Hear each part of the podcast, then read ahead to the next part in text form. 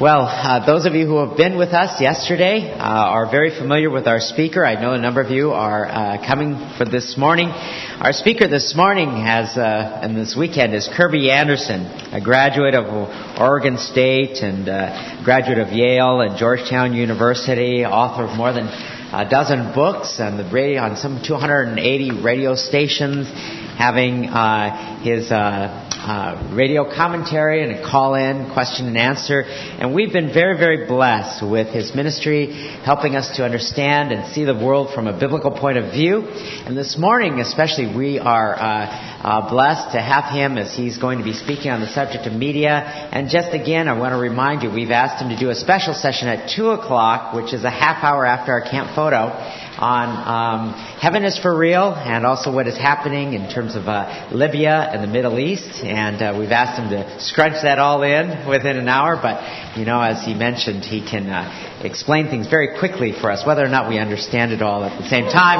another question. But let's give him a warm welcome as he comes today. Thank you. Thank you. And which one? Oh, two, I guess. There we go. Well, this is a wonderful time to gather together. Did everybody enjoy breakfast today? We've eaten pretty well, and Suzanne and I went for a long walk. Didn't see too many other people out there walking with us, but uh, we certainly had a chance to uh, uh, camp as the grounds a couple of times. And when we first started out, we were hearing owls, and by the time we were done, it was crows. So, I mean, that gives you a little bit of an idea of some of the walking, and we really do enjoy camp. Uh, appreciate all the fun things that we're hearing from the kids and their experiences. And so we're going to spend some time this morning talking about media, and I hope that this will be of interest interest to you, it again is one of those controversial topics they selected. When you think about it, they've um, pretty much focused on nothing but controversy this weekend, you know? Politics tonight, uh, the media, uh, what's happening in terms of postmodernism, and then a little bit later we're going to talk about economics. So by through, I'm sure I will have offended everybody on at least one topic. So that's kind of our goal here to uh, get us thinking a little bit about these issues, maybe pushing us off of a routine. And for those of you that are parents that are a little bit concerned about the impact that media might be having on you or on your children, I think I'm going to give you lots of ammunition in that regard. But let me begin by trying to even understand why this is important. When I do speak sometimes for like Worldview Weekend, almost always they ask me to speak to the young people about media. And the reason I say that is there is a lot of evidence that has come in from lots of different quarters that it is having a very profound impact. George Barna is somebody I enjoy interviewing on radio quite often, and a number of years ago he put together what were called SSIs. Those are sources of significant influence. What is having an impact in your life? What is changing your worldview? What is having an influence in forming the values and ideas of uh, the various uh, people? Do, do, we need to move my microphone or something? I saw somebody going like that. Are we okay? We're good. Okay. Um, and uh, he actually began to identify what were called the sources of significant influence and concluded that the sources of significant influence were movies, television, the internet, books, music, public policy and law, and family. Now, that was almost in the order in which he found them, but what he was actually identifying is that when we talk about the profound influences that we have in the world today, you can see that those first five all relate in one way or another to media. And so these are becoming the primary sources of influence in our society. Now, when he published this in Christianity Today, the next point I'm going to put up there generated an enormous number of uh, letters to the editor and controversy because he concluded that using his study that the church was not even in the top 12 sources of influence. Now he's talking about in the society in general. I would imagine the church is very influential in your life, but when we talk about the influence in society, it was much further down. Well, let's just imagine we could go back in time. You know, this uh, camp has been here for uh, more than 30 years or 50 years. I think uh, there was a camp even before Camp Berachah came here that was here. So let's imagine we could go back 50 years in time. You know, it'd be worth just seeing what it looked like back in, say, 1961. And for the kids, we'll do it back to the future style. We'll park a DeLorean out here, and we'll have Doc come out here and program it in for September 3rd, okay, 1961. down the road. And all of a sudden, we find ourselves back in 1961. and we do the same survey, do you think the numbers would be the same? I don't think so. What do you think would be maybe the top two? I'm thinking church and family would probably be there. If we go back 70 years, I'm sure of it. You go back 100 years, there's no doubt about that. But you got to realize that a lot of the things on there, the internet didn't exist back in 1961, right? Uh, music, in order to listen to music, you had to have those records. Kids, these were big things like CDs, you know, and you put them, okay, uh, you know, and there were just, uh, there was not the media influence that there is today. And so, in some respects, you can see that the world has changed dramatically. Church and family. I don't know if it was family or church, church and family, but those probably were in the top two or three. They aren't today. And I think it illustrates exactly one of the concerns that I have. I suggest, and you will see as you look at your handout today in the middle, if you turn the page, one of the things I'm going to ask you during the discussion time is to talk about the media storm. So as we break up a discussion later on, you can either have discussion questions from last night on postmodernism and relativism or on the media. I'm sure you could do whatever you want. But I want to talk for just a minute about the media storm that young people are growing up in, which is unprecedented. Let's look at television for just a minute. And what I will do through this is probably use television as a typical example, if for the, no other reason than televisions are found in most American homes. Not all of your homes, I suspect, but certainly in most.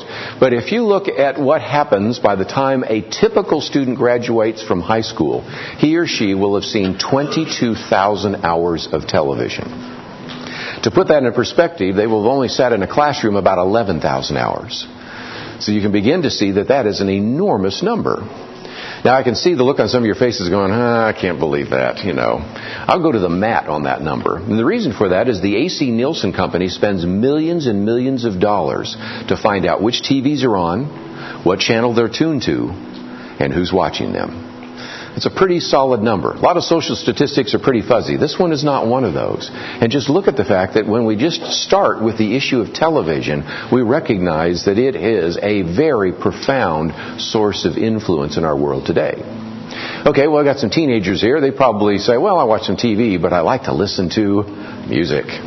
Well, this study is a little more questionable, but uh, it still comes from a very good source, and that is the Journal of the American Medical Association doing interviews and diaries concluded that just during their teen years, the typical American teenager listens to 10,500 hours of music. Or I just rounded up to about 11,000 hours. And by the way, that study was done before the total market penetration of the iPod. I suspect those numbers might go up now. You notice how many young people have things in their ears all the time? You know, and so again, that's another profound source of influence. Well, there's another one now computers.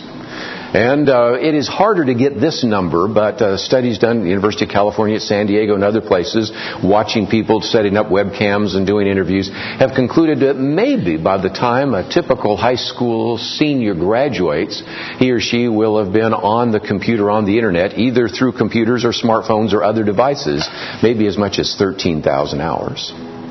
Which, as you start adding up the hours, you're saying, you know, wait a minute, we're running out of waking hours. That's because there's the thing known as multitasking. The television's on, listen to the iPod, doing my homework while I'm checking my Facebook, and also leaving some messages for other people on my smartphone, right? Are we with me? Parents shake your head, yes. Kids are going, oh, don't say this because that's not what I wanted to hear. What's so interesting is the amount of internet use has gone up every single year for two reasons.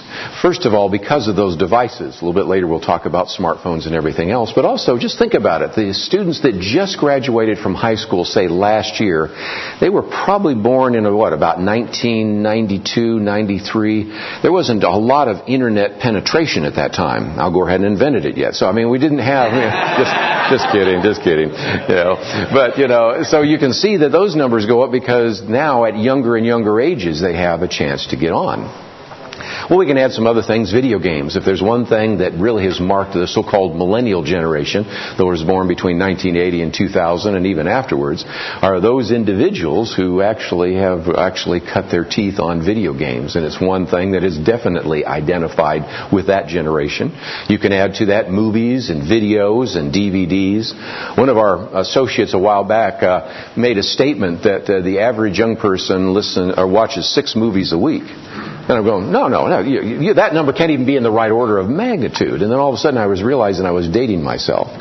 Because I was thinking, you know, in my day, the only way you could see six movies a week is go to the double feature three times, right?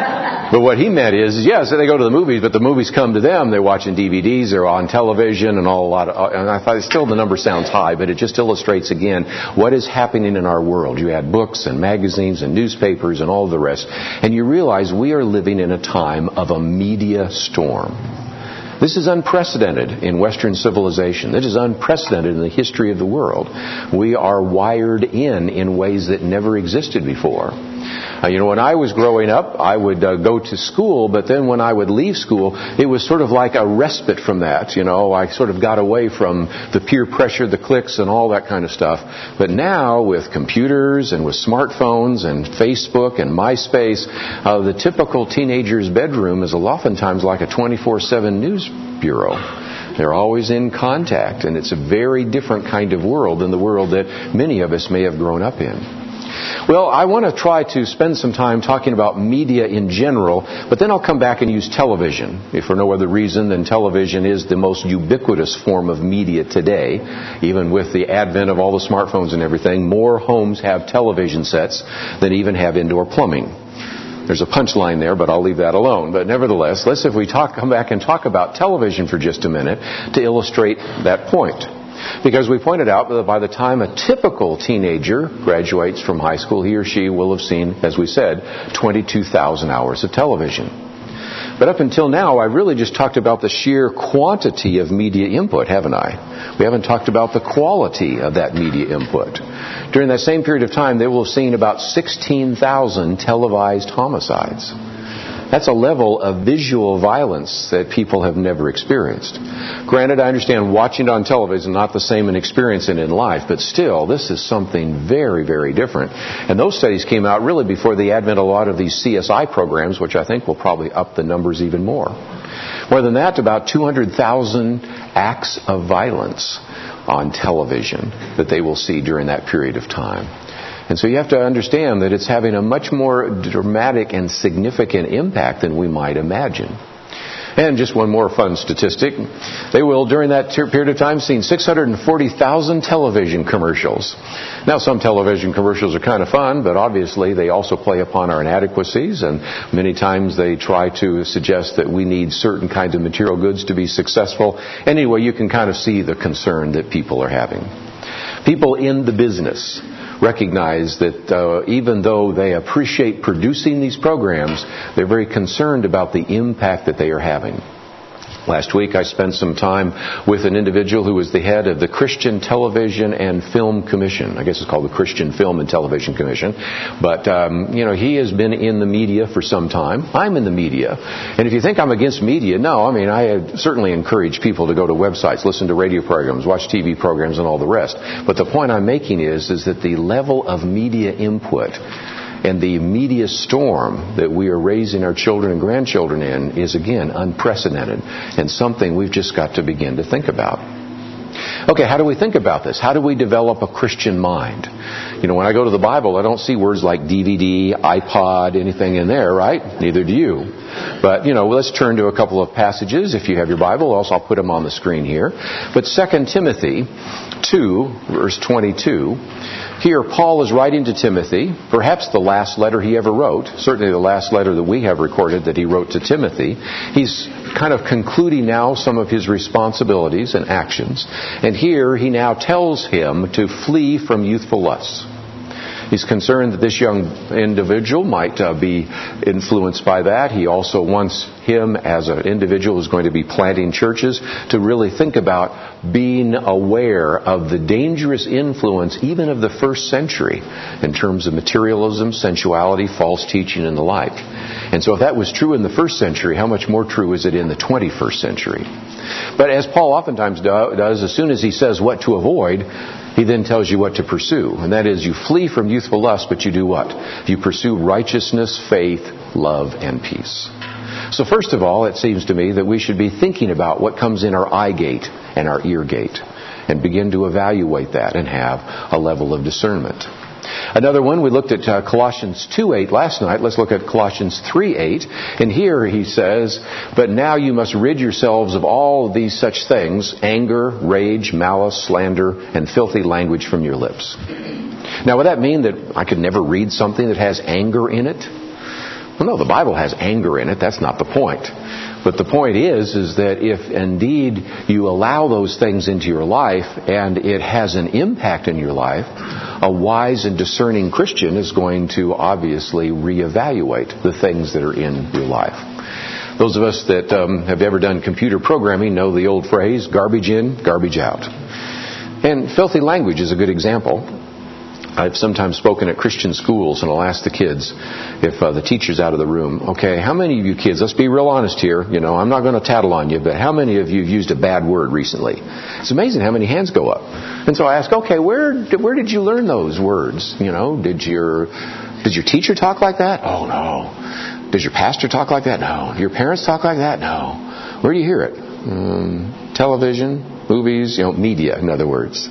You know, comes in, comes back out. And so again, it's important for us to think about what is coming into our lives through our eye gate and our ear gate. Moreover, the verse I looked at last night uh, reminds us that we should look at those things and we should focus on those things which are true and noble and right and pure and lovely. And certainly uh, be concerned about uh, what we are putting into our minds and the impact that it's having on our lives.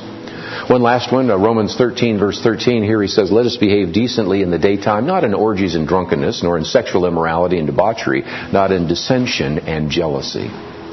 Well, I can give you a lot more verses, and I have a whole chapter in my book, Christian Ethics in Plain Language, on media. You can go to our website and get lots of articles on media, but uh, whether you look at a whole series of verses or anything, I think you can come to one very obvious conclusion. When we're talking about media, the key word that we're going to be talking about this morning is what? Discernment. We need to have discernment. Now, again, some of you might say after I hear this message, we're just pulling all the electronics out of our house. But you know, I doubt that's going to happen. Uh, Suzanne grew up around Mennonites, and we do, you know, know a few Amish. Um, none of you look like you're Amish. None of you look like you're uh, going to go that direction. Most of you are pretty high tech. So it seems to me that yes, you're going to have to say, all right, this is part of the life that we're in. And frankly, the Amish and the Mennonites even now are finding that even when they try to pull back from the world, the world is coming their direction. You know, it's just the world that we find ourselves in. And if there's anything we need now, it is a great deal of Christian discernment. Okay, well, how do we get Christian discernment? Well, a couple of suggestions. Three simple steps, I would have to say, for Christian discernment.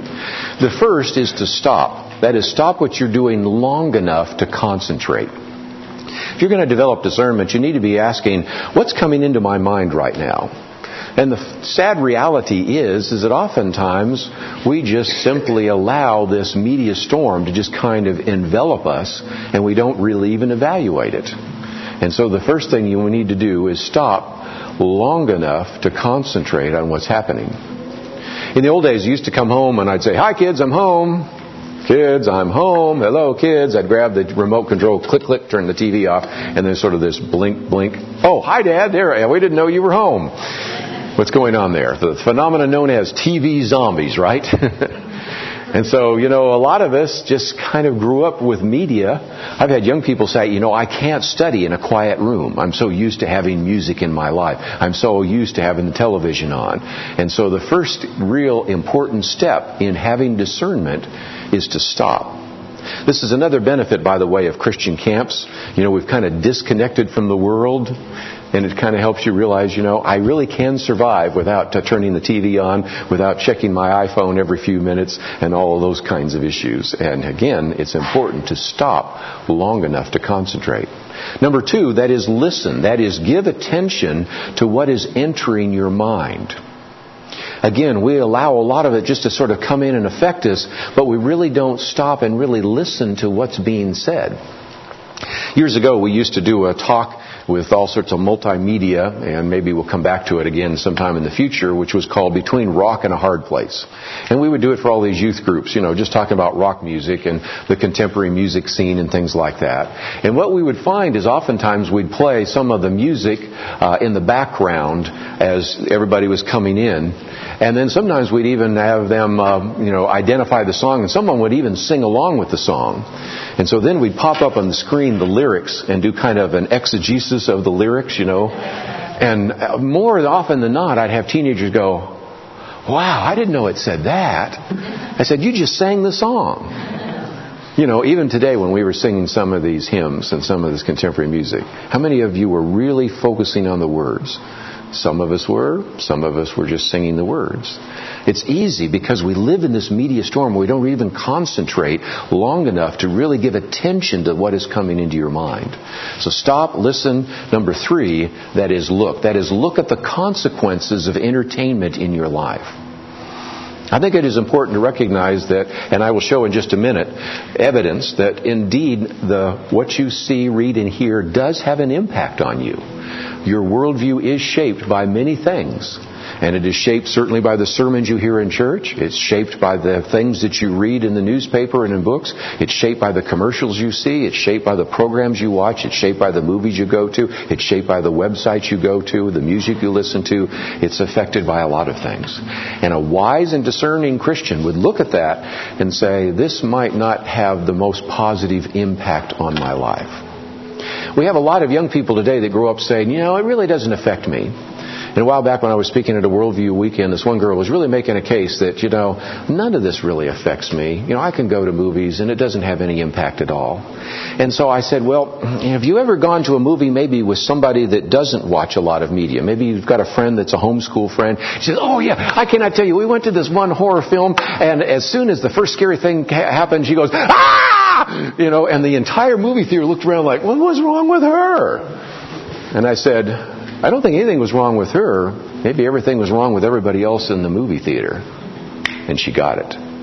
You know, I've been so used to seeing that, I was just, oh, no big deal. You know, little blood, little scary guy. But she really was the innocent person. She was the one that had not been changed and affected by all the things that the others had seen on the screen. And she began to realize, yeah, it was having an impact in her life. Well, let's talk about the impact of the media in just a minute. In my book, I go into this in a lot of detail, but I'll just give you three points real quickly. But first of all, I think you would have to argue that the media oftentimes presents an unreal view of the world. Here's a news flash. Reality TV is not reality. Reality TV is not reality. and oftentimes you have this idea that I'm really seeing the way it happened. No, camera angles are chosen, cuts are made. As a matter of fact, there are all sorts of people that are finding out that some of these reality TV shows are scripted almost as much as a, a commercial venture. But more than that, oftentimes it presents a very unreal view of the world. One-dimensional characters, predictable plots. Everybody's major traumas resolved within a half an hour sitcom or an hour sitcom. Life is a lot more complicated than that. Number two, the media presents an oversimplified view of the world, a very predictable one, which I think has caused real concerns. There have been people that have even said that uh, individuals that watch lots of television are less likely to seek counseling, because after all, the people on television can solve all their problems in a half an hour. Certainly I can solve them myself. You know, just begin to see how that's even affected our behavior in certain ways. And probably most significant, as relevant to the illustration I just gave you a minute ago, the media desensitizes its viewers. You know, those kids in that movie were pretty much desensitized. Today's shocker is tomorrow's ho hum.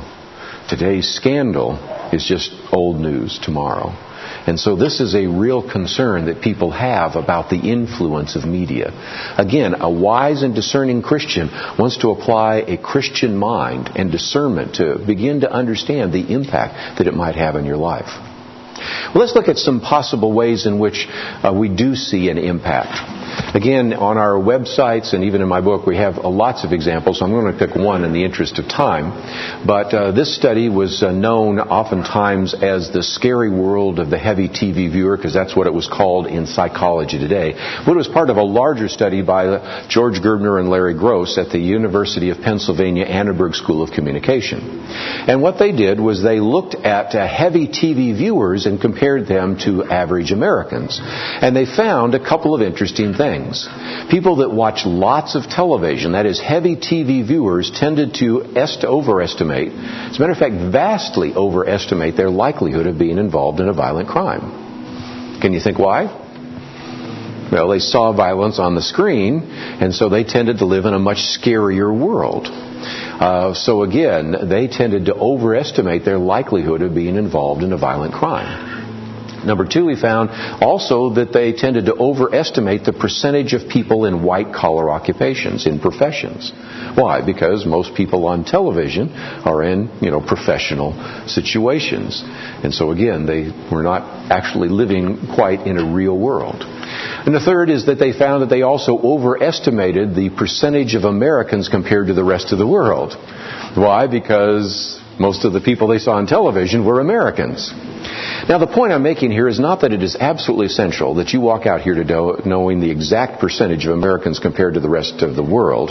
But what I am saying is, is if I can show that when I look at statistics which can be easily verifiable, for example, your likelihood of being involved in a violent crime, the percentage of people in white collar occupations, the percentage of Americans compared to the rest of the world. And if I can show you those things are skewed because of watching lots of television, would it not make sense that other things that are harder to measure, sinful behavior, sensuality, materialism, covetousness, those would be skewed as well? Could that make sense to you? And I think that is the exact point I'm trying to make, is that people that sit there and say, well, television really doesn't have an impact, I always am amazed at that. As matter of fact, recently I was just talking with our guy with the Christian Film and Television Commission. It's amazing how many times TV executives will say, you know, I don't think our television programs affect behavior. And you just have to laugh at that. Because, you know, you um, charge advertisers an enormous amount of money. The last Super Bowl that they had in Dallas they were charging a million and a half dollars for a 30 second commercial so that if you see a swoosh, that'll make you want to go and buy Nike. Right? Think about that for just a minute. And you can't tell me that these six minutes of, of commercials affect consumer behavior, but the 24 minutes of programming don't affect behavior at all. You see the point? Obviously, it's having an impact. And I think it's important to understand that there are all sorts of studies that really do demonstrate what you see on television can really have an impact. Now, again, I've just used television, but we can do this for every form of media. When we talk about teenagers, there have been some studies that have come out more recently by the Journal of Pediatrics.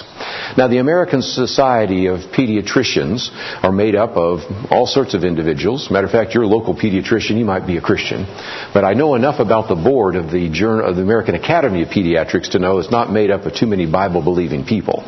So when they make these statements, they're not exactly coming from a Christian perspective okay? And so in 2004, the Journal of Pediatrics found that a study of adolescents that watched sex on television were more likely to be involved sexually. In other words, seeing sex on television increased their likelihood of being sexually involved. We recently had another one came out that showed those who watched lots of television and lots of sexual images also had the women, young ladies, I should say, had a more like a, a greater likelihood, I should say, of actually becoming pregnant. Another study they did was uh, one that came out a couple of years before. It was actually a meta study of over a thousand different studies, three of which were done by three different attorney generals of, of the United States, in which they found a causal connection between media and aggressive behavior in some children. Now they got to put the weasel words in there because they don't want to say that if you watch lots of violent television, you're going to be the next axe murderer or serial killer. But the point is, is they saw a very definite correlation. I recognize correlation is not causation, but we have lots of longitudinal studies that seem to show the very same thing.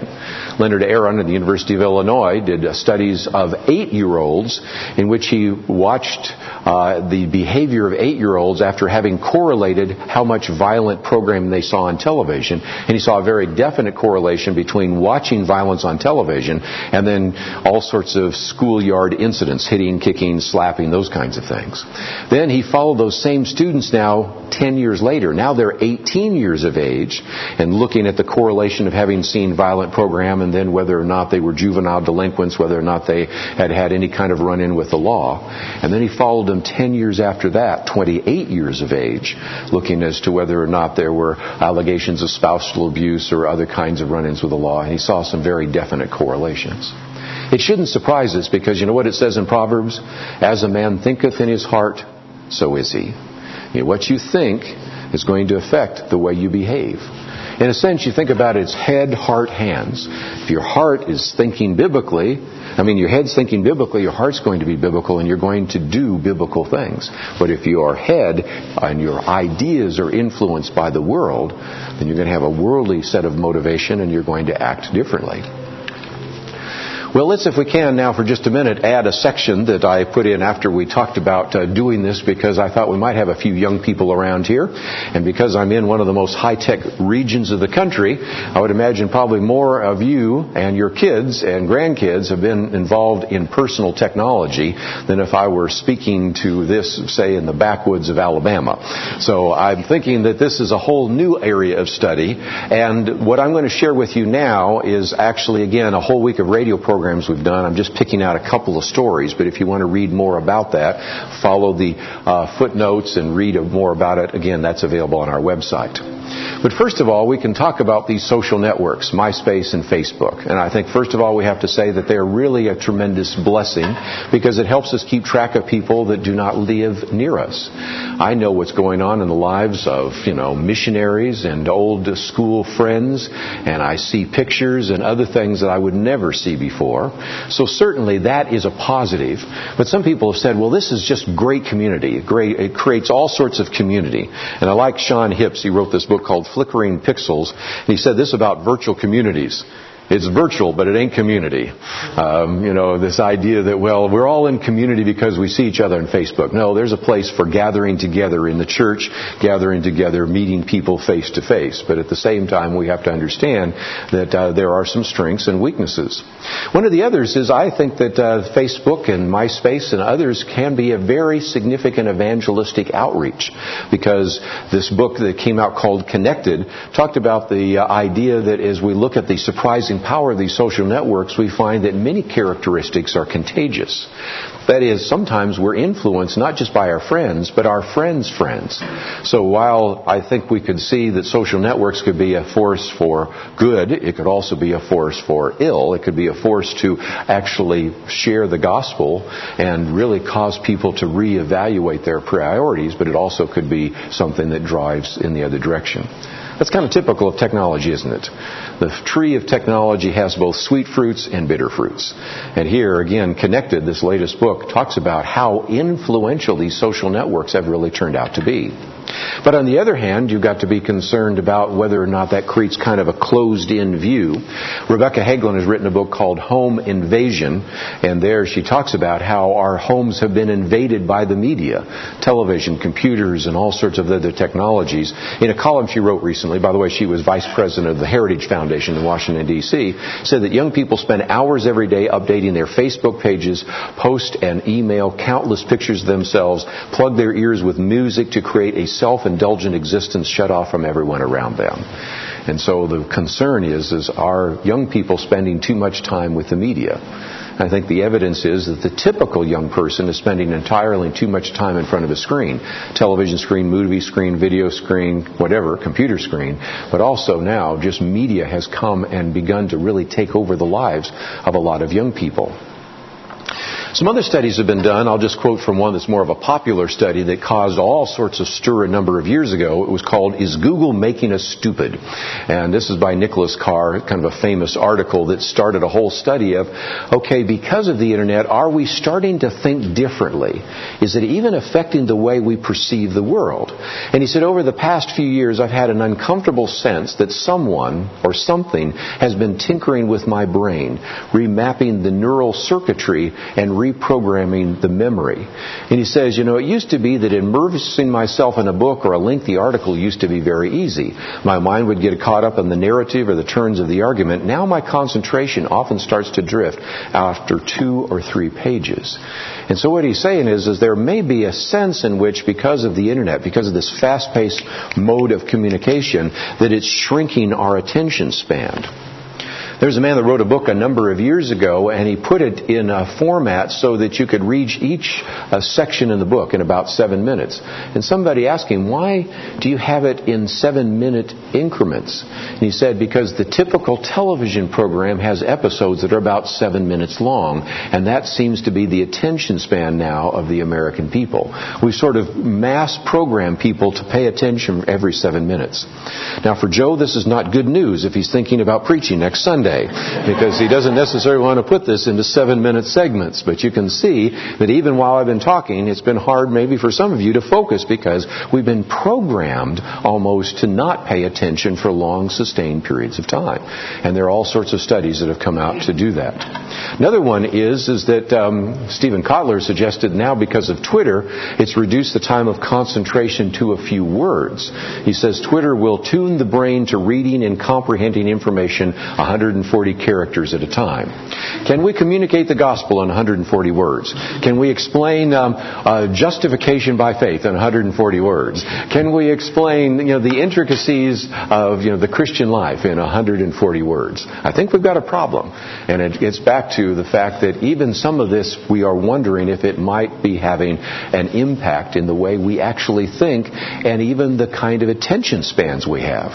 At Tufts University, they say we're not only what we read, we are how we read. And right now, the internet puts efficiency and immediacy along other factors. Uh, people at George Mason University said the brain has the ability to reprogram itself on the fly, altering the way it functions. And that's not only true for our young people here, but for older people as well. And so, are we in this kind of high tech age losing the ability to really focus and concentrate? Uh, what does that mean in terms of our Bible studies? What does that mean in terms of our daily devotions? What does that mean in terms of hearing the Word of God from our pastor? These are profound, profound questions that people are starting to ask outside the church, but I think we should, inside the church, be asking the very same questions. Okay, I've gone from preaching to meddling now because I have an iPhone. Some of you have a BlackBerry. But um, there have been some real interesting studies that have come out that say that one of the things that it is doing is that you have the phenomenon where maybe you're focused and then your BlackBerry goes off. It buzzes, rings, something like that. And so as a result, you have what's called distraction overload. That is, you go answer the phone and then you come back with, uh, where, where was I? Where, wh- what am I? Now, some of us are old enough, we walk into a room saying, why did I walk into this room? Let me walk back in and see if I can remember why I walked into this room. Where are my keys? You know, you know, that kind of stuff. But this is, you know, something that's become very concerning because it has affected even the creativity of individuals. These are studies now being done at places like IBM and others where they're saying, you know, is this interruption a good thing for the long-term sustainability of an organization that depends upon the creative concentration of individuals? Because after all, creativity comes in large part, as I'll jump ahead here, to this idea of daydreaming. If you're like me, some of the most creative ideas you've ever had, maybe for the men when you're shaving, for the women when you put on makeup, or when you're driving in a car, when your mind is kind of in neutral and all of a sudden it connects all sorts of things together. But if you're in this constant connectedness to the world, you lose some of that creativity. Now, I have some people that say, well, yeah, but I can multitask. No, you can't. We've done all sorts of brain studies now that say you're really not multitasking. It's continuous partial attention. It's really not multitasking. It's rapid, rapid fire switching from one to the other. And there were some people that were even asking whether or not we now have the first president has a BlackBerry.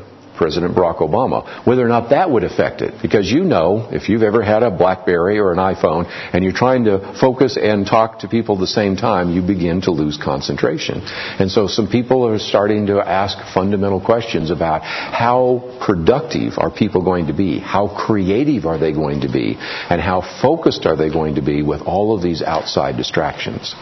One good way to kind of rethink your life is to walk around here away from some of those distractions over this weekend so that you re-enter this busy world to say, maybe I need to change one or two behaviors so that I will be less distracted, more focused, more creative, and certainly more available for what God might have for us to do. Finally, before I move on to another section, I thought I would also address this issue of media addiction. I've mentioned George Barna before. He founded the Barna Group.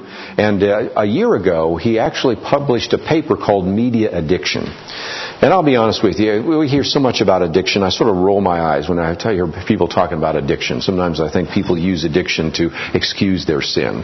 So when I first saw that, I said, okay, here we go again, media addiction. But I have such respect for George Barna. I started reading the paper.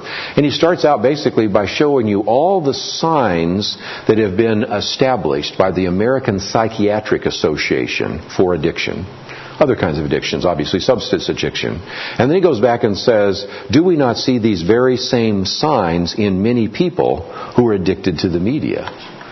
Okay, he got me on that one. All right, you you know you actually now show that this isn't just a flippant uh, term that you are putting out there, but you actually show that some people really are, in a sense, addicted to media, and you can find this whenever once in a while we suggest that people maybe have a, a media fast.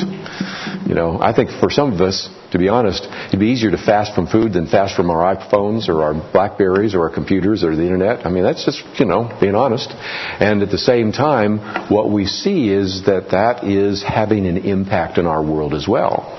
Moreover, he found that in the studies they've done, almost all the parents that he talked to, more than three fourths of all of them say exposure of their children to inappropriate content is one of their top concerns. Survey after survey, and we just did a survey with the Barna Group, spent tens of thousands of dollars and all sorts of intricate cross surveys to evaluate that. And in his surveys, he found that almost always one of the top concerns of parents is the exposure of their children to inappropriate content. But what he also finds is when he goes back and asks, well, are you the ones that have been buying the video games for your kids, letting them go to these different kinds of movies, letting them watch these various kinds of things, letting them have a TV in their room, letting them have a computer in the room? Almost all of them go, well, yeah. So on the one hand, they say, you know, I've got a real problem with what my kids see, read, and hear. But on the other hand, I make it available to them anytime they fuss at me long enough, and I finally give in. So again, it's something to really reevaluate in terms of our parenting. For just a few minutes, though, I thought I would share a little bit about the millennial generation. We've just finished a study at uh, Probe Ministries with the Barna Group of Millennials, and uh, a lot of this actually comes even from a previous study done by Lifeway. But uh, when we talk about the next generation of leaders in the church, those would be those born between 1980 and 2000. Our studies went all the way to those who were 40, so they would be even born before 1980. But what you found was a couple of things. First of all, millennials generally, the millennial generation, accept advances in digital technology as part of their life. For most of us who are adults, we adapted to that. They grew up basically knowing how to do it. The old joke used to be if you don't know how to program your VCR, just ask a 12 year old and they'll be fine with that. I sometimes say to people if they want to create a video to put on YouTube to promote their book or anything, if you don't know how to do it, just find a 15 year old in your church and you're good. Because, you know, they grew up knowing these. What they found is something that shouldn't surprise anyone. With any kind of technology, you have the early adopters, then you have the majority, then you have the laggards. And as you might gather, the millennials are almost all in the early adopters and a few into the um, majority. Also, we asked them, how do you communicate with someone who is not physically present with you? And at the time, this was done a few years ago, it was 39% for phones, 37% for texting, 16% for email. But we found that the younger millennials, it was much higher texting. I think the next time we do the survey, texting is going to be off the charts. You know, that's how they communicate with texting. And that question was asked, how do you communicate with somebody who's not next to you? I've been in enough restaurants to see four millennials all texting to each other across the table. Have you seen this? You know?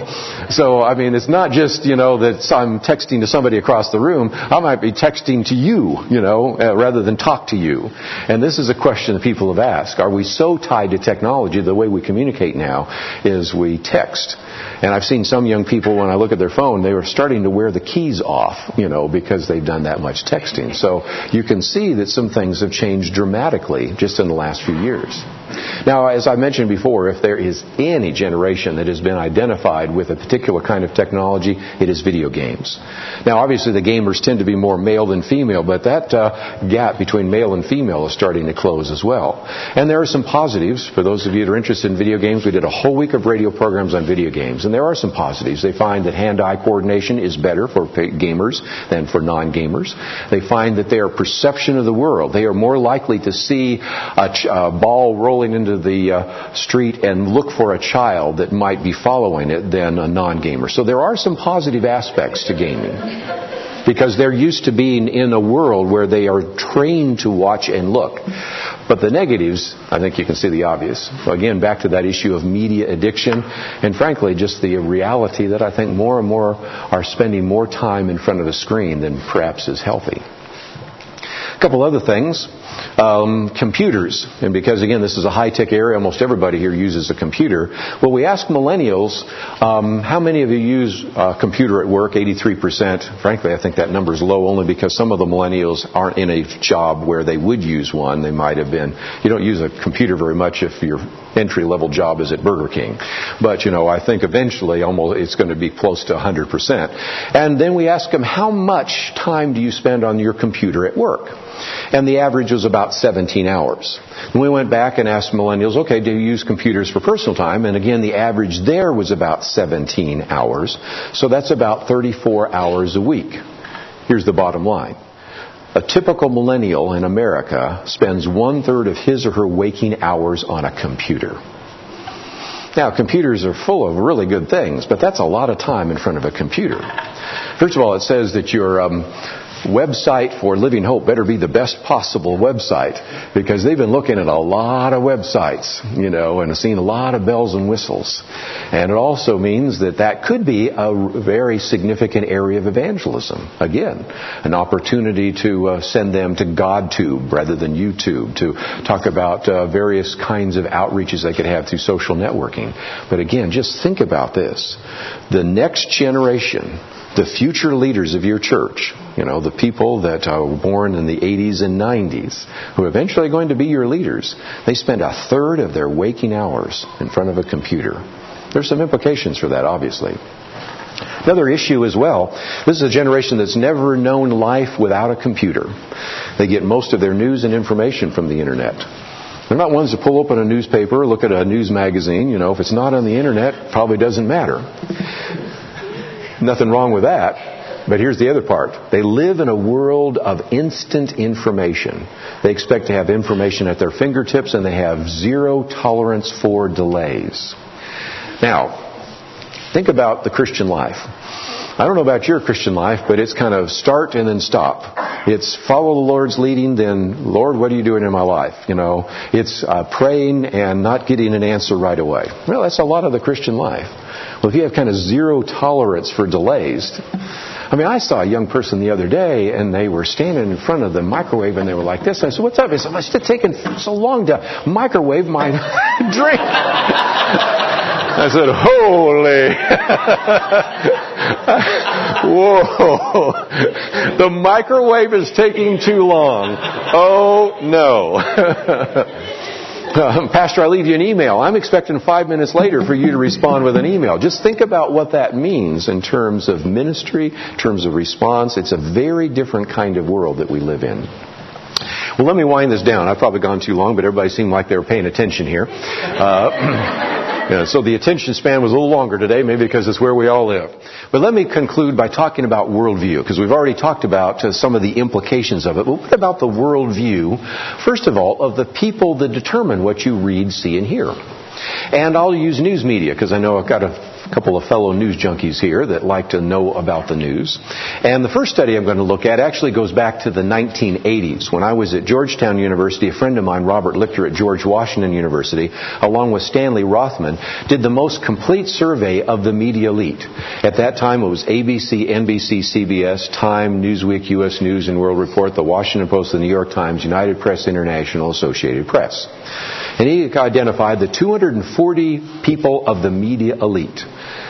These are the people that determine what you see, read, and hear. Now, this happened before CNN and before Fox News, and so things have changed a little bit, and there are new studies that I actually have included in my books uh, about that. But this was the classic study. And he wanted to try to understand, first of all, where they stood politically, religiously, geographically, and all the rest. And so when he studied the media elite, he first of all found that they were liberal. I know that really shocks you. No, it shocked even them.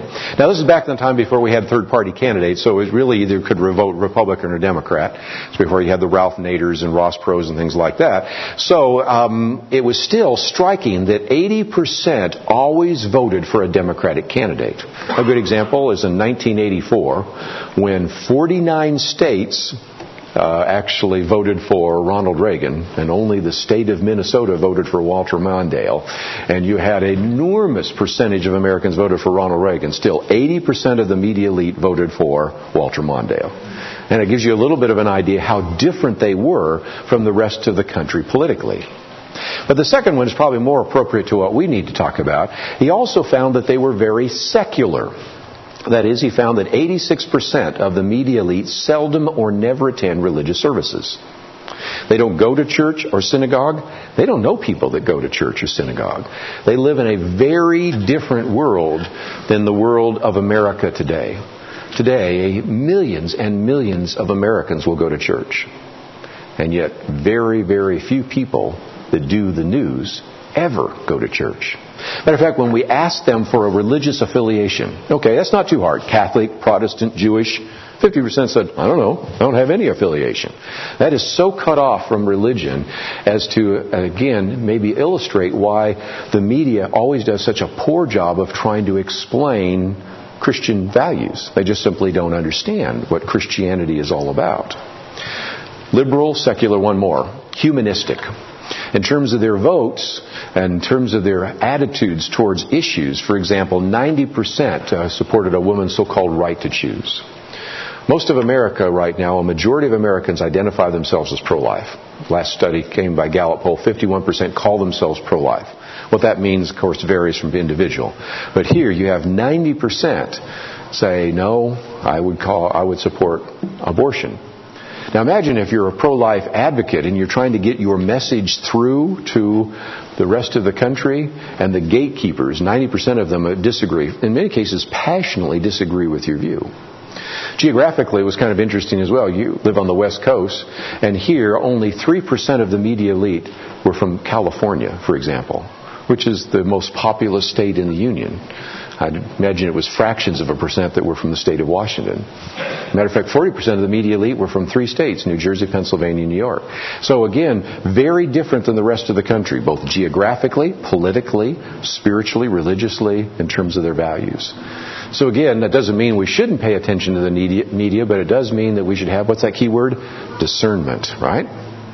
Well, I've been using television as an example. What do we know about television? Well, television is a little bit different for this reason. First of all, um, most of the news media are in New York. There's a few exceptions. Uh, CNN is in Atlanta, but most of it is Eastern Seaboard. With television, yes, you have the television executives in New York, but all the people that produce television programs, they're where? In Southern California. They're in Hollywood, Burbank, Beverly Hills, that area. And so, first of all, that's a little different. Second of all, a lot of people in television today come from a Jewish background, so they have some kind of religious upbringing, which is a little different than the news media. Means really that they went to a bar mitzvah or bat mitzvah, but now they're pretty much again disconnected from religious ideas. And as you might imagine, they were very liberal as well. But here's the most striking one. Of all the institutions we could ever identify, the people that produce television are the most secular people in the country as an institution. 93% seldom or never attend religious services. 45% had no religious affiliation. The only reason it wasn't 50% or 60% is someone said, well, I'm Jewish. Have you been to synagogue in the last year? No, but I'm Jewish. You know, that's, so you can see that that was uh, having an impact.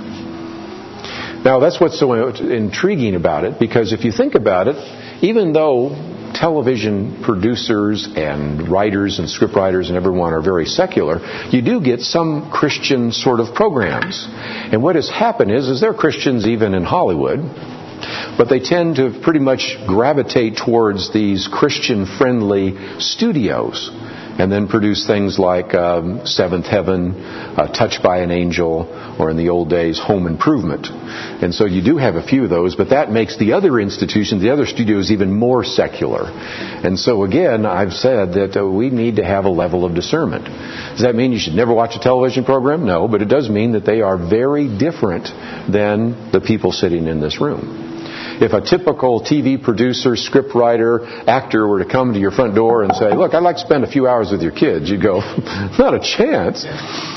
But when you turn on the television set, they're spending time with their worldview, aren't they? Well, how do we see some of these worldviews in media? Real quickly, I'll just cover a few. We've talked about this idea of naturalism. You know, we see that uh, naturalistic worldview is there, and I mentioned the Cosmos series, Carl Sagan. The cosmos is all there is, ever was, or ever will be. Well, here's a good example. You know, the Cosmos series was produced by public broadcasting, and then later those videotapes were available to all sorts of public schools and ended up being the most watched educational video in the history of America. And it's given you a naturalistic worldview. Then you can turn on other programs. I like to go to the Discovery Channel and watch those kinds of things, National Geographic, uh, Nova, all those. But again, you're going to have to have some discernment because you're going to get a worldview of what?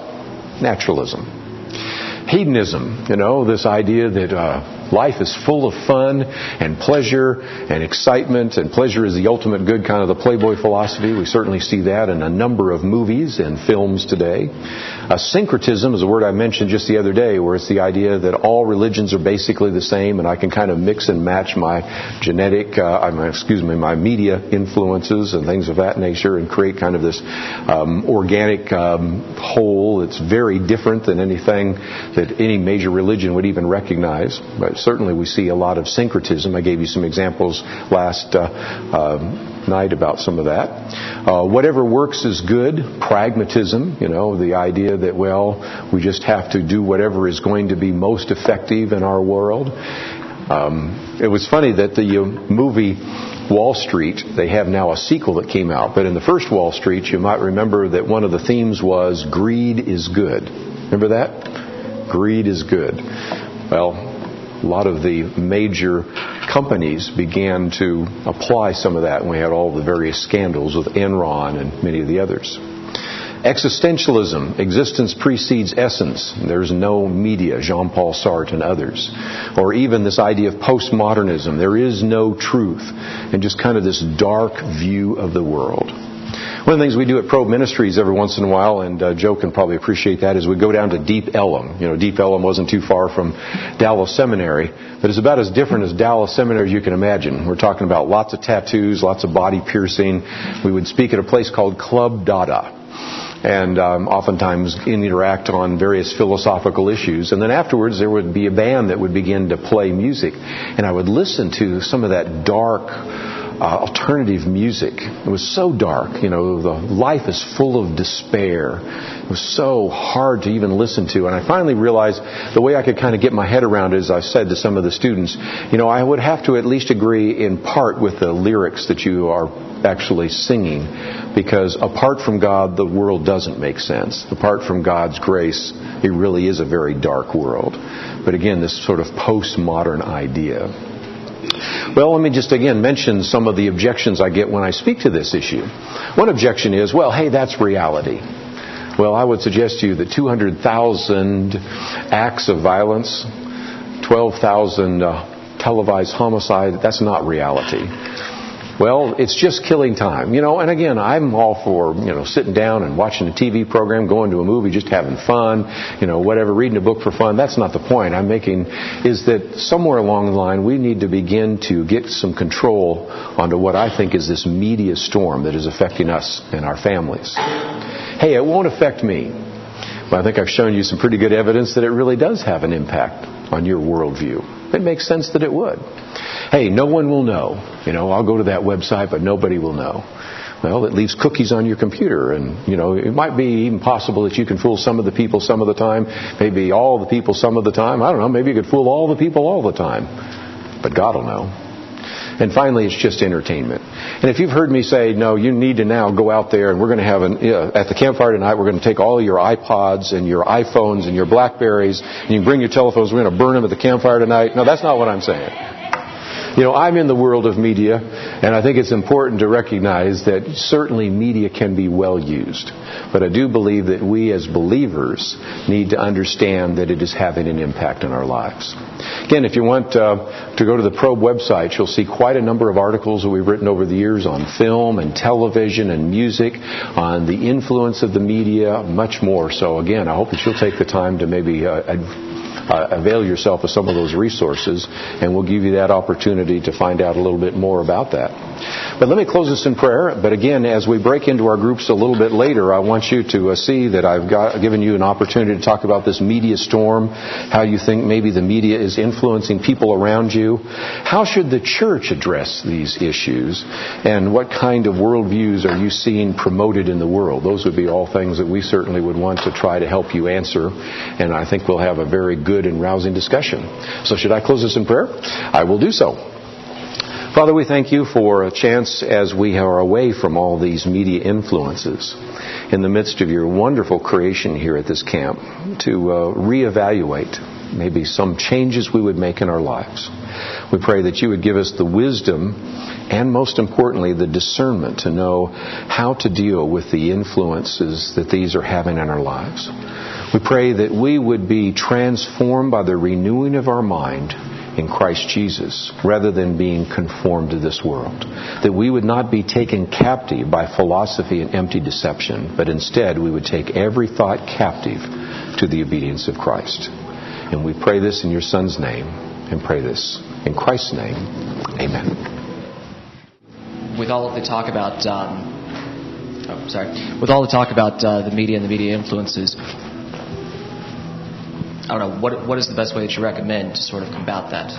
Not just the discernment, not just the, you know, don't watch certain things, but I guess what I'm looking for is can you give us an answer that includes replacement? Okay, very good. A couple of things I might suggest. Let's start with television first. I would say that if you're a parent, I might reevaluate the location of your television set.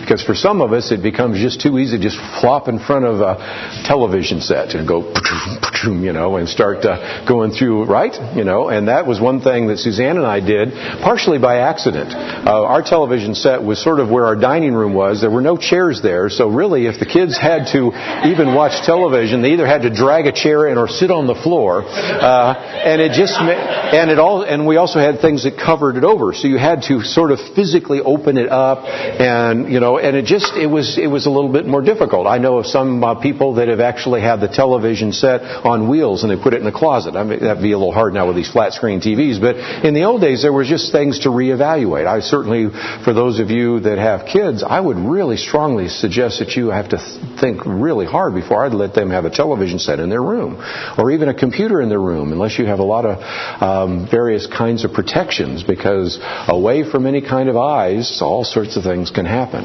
Now, you said about replacement. I think the best thing we can do is maybe use some of the newer technology to uh, get us away from, to wean us away from, say, television or from various kinds of internet sites. Um, because now I don't have to necessarily always carry a book with me. I've got an iPad, and I, even Suzanne knows last night I was reading a book on my iPad. So I'm using one form of technology to replace another one. So I'm reading more than I've ever read, and yet the technology has allowed me to do so. Um, as um, Joe and I have pointed out, a couple of the kind of theological books we like to read, you could just, you know, get backache from just putting them in a backpack or carry, you know, some of these systematic theologies. Now I carry around on my computer. I think the last time I figured out I probably have a thousand different books on my computer. And that allows me to do a lot more reading. So I've used one form of technology to replace another. And I think your point's well taken. Displacement is an issue. Uh, people that really want to be successful, you've heard the phrase before, readers are leaders. And so I think we need to get back to reading the Word and that's certainly God's Word, but also other uh, words that are out there, and get away from always watching visual images. So I think there are some things that you can do. Evaluate the location of your television set, evaluate the quantity and quality of the TV.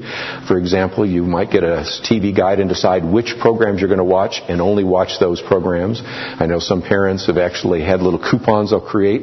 This is worth a half an hour of television. You can spend it however you want, but you know, there are so many hours the TV's not on, or there's certain hours hours of the day the TV's not on. You can make a covenant with yourself to say, you know, when I get into a car, I've always turned on the radio, but this time I won't turn on the radio. But I mean, I think it takes some deliberate steps to really begin to say, what do I want to do that is going to make me the person God wants me to be? And I think that uh, those people that make those positive steps are the ones that are going to rise to the top in our society. Because we have a whole mass of human beings that just sit in front of television sets or search internet and essentially wasting enormous amounts of their time. And they were not going to be the leaders of the 21st century. So if you want to be a leader, you want to make a difference, make some positive steps in that way. That's quick, quick answers, but I've got whole articles on the website that you can read in detail if you'd like about what, as parents, you could do that might be helpful. Another question, real quickly. Maybe one more for now before we break for. Take one over there. So, with all this media onslaught, how can we encourage, like, it's hard enough for me to have a quiet time. How can we encourage quiet time or quietness? Right. Uh, and I think that is a fundamental question. I sort of alluded to it, I'm glad you brought that up. Um, if you fill your day full of media, where's the time for the Lord to speak to you? You know, one of the things Suzanne and I have done, first of all, we walk all the time, but it's a time in which we do communication, and even if we walk separately, it's a time in which it gets you away from that. There, it's almost impossible in the electrified homes that we have today to escape from the media. So when's the time for the Lord to speak to you? When's the time for you to have a quiet time? And I think you have to be very deliberate about scheduling that. Maybe you can actually schedule it into your day timer or your um, whatever it is, your notebook or whatever you're using to actually make sure that that actually is taking place. When I was in college, one of the things I did was we used to have one of those calendars they would always give you, and I always made a covenant with myself that I could not cross off that day until I'd had a devotional time or quiet time. But do something that gets you back into that. There, the forces of the world have always been a problem. When Paul wrote that we should not be conformed to this world, but transformed by the renewing of our minds. I mean, recognize he's writing that in Romans 12 to Christians in Rome that did not have television, did not have an iPad, did not have an iPhone, did not have the internet, did not have anything uh, that was even closely resembling any of the kind of technology we take for granted today. And he was still concerned about how the culture was going to conform them rather than they to think biblically. So if it was true in the first century, how much more true is it in the 21st century? But I'm not one to give up and say, well, we're just going to have to give in to the media and just give up on our ability. But I do recognize that you're going to have, instead, it used to be we all sort of had this sort of bell shaped curve of individuals, but now I'm seeing it separating off. You've got the really uh, smart kids who really are focused and really know what they're doing. Then you've got this mass of kids that are just kind of going with the pop culture. And that's kind of what's going to happen, I suspect, in the millennial generation. You're going to have some that are really going to be committed, and they'll be both Christians and non Christians, although there's a disproportionate number of Christians in that smaller group that read and study and listen to God, but also there's some non Christians there also as well that are still understanding the importance of study and personal discipline and all that. Then you have this mass of kids which unfortunately are not going to be very effective in their lives, and I'm sad for that but let's make sure we get our kids at least in that group. And part of that is for all of us to begin to understand the importance of studying God's Word and understanding that quiet time is there. And you remember Howard Hendricks? I remember Howard Hendricks at Dallas Seminary. One time he was following this one guy because he was just having all sorts of trouble trying to be effective in ministry. And finally, Dr. Hendricks uh, said, You know what you are missing? He says, What? Think time. You're just filled your life with busyness. And I can understand it because my life is much busier than I'd like it to be, but that's the way media is in this world. And we all need more think time. And uh, one advantage of the Christian camping, we get some more think time, right?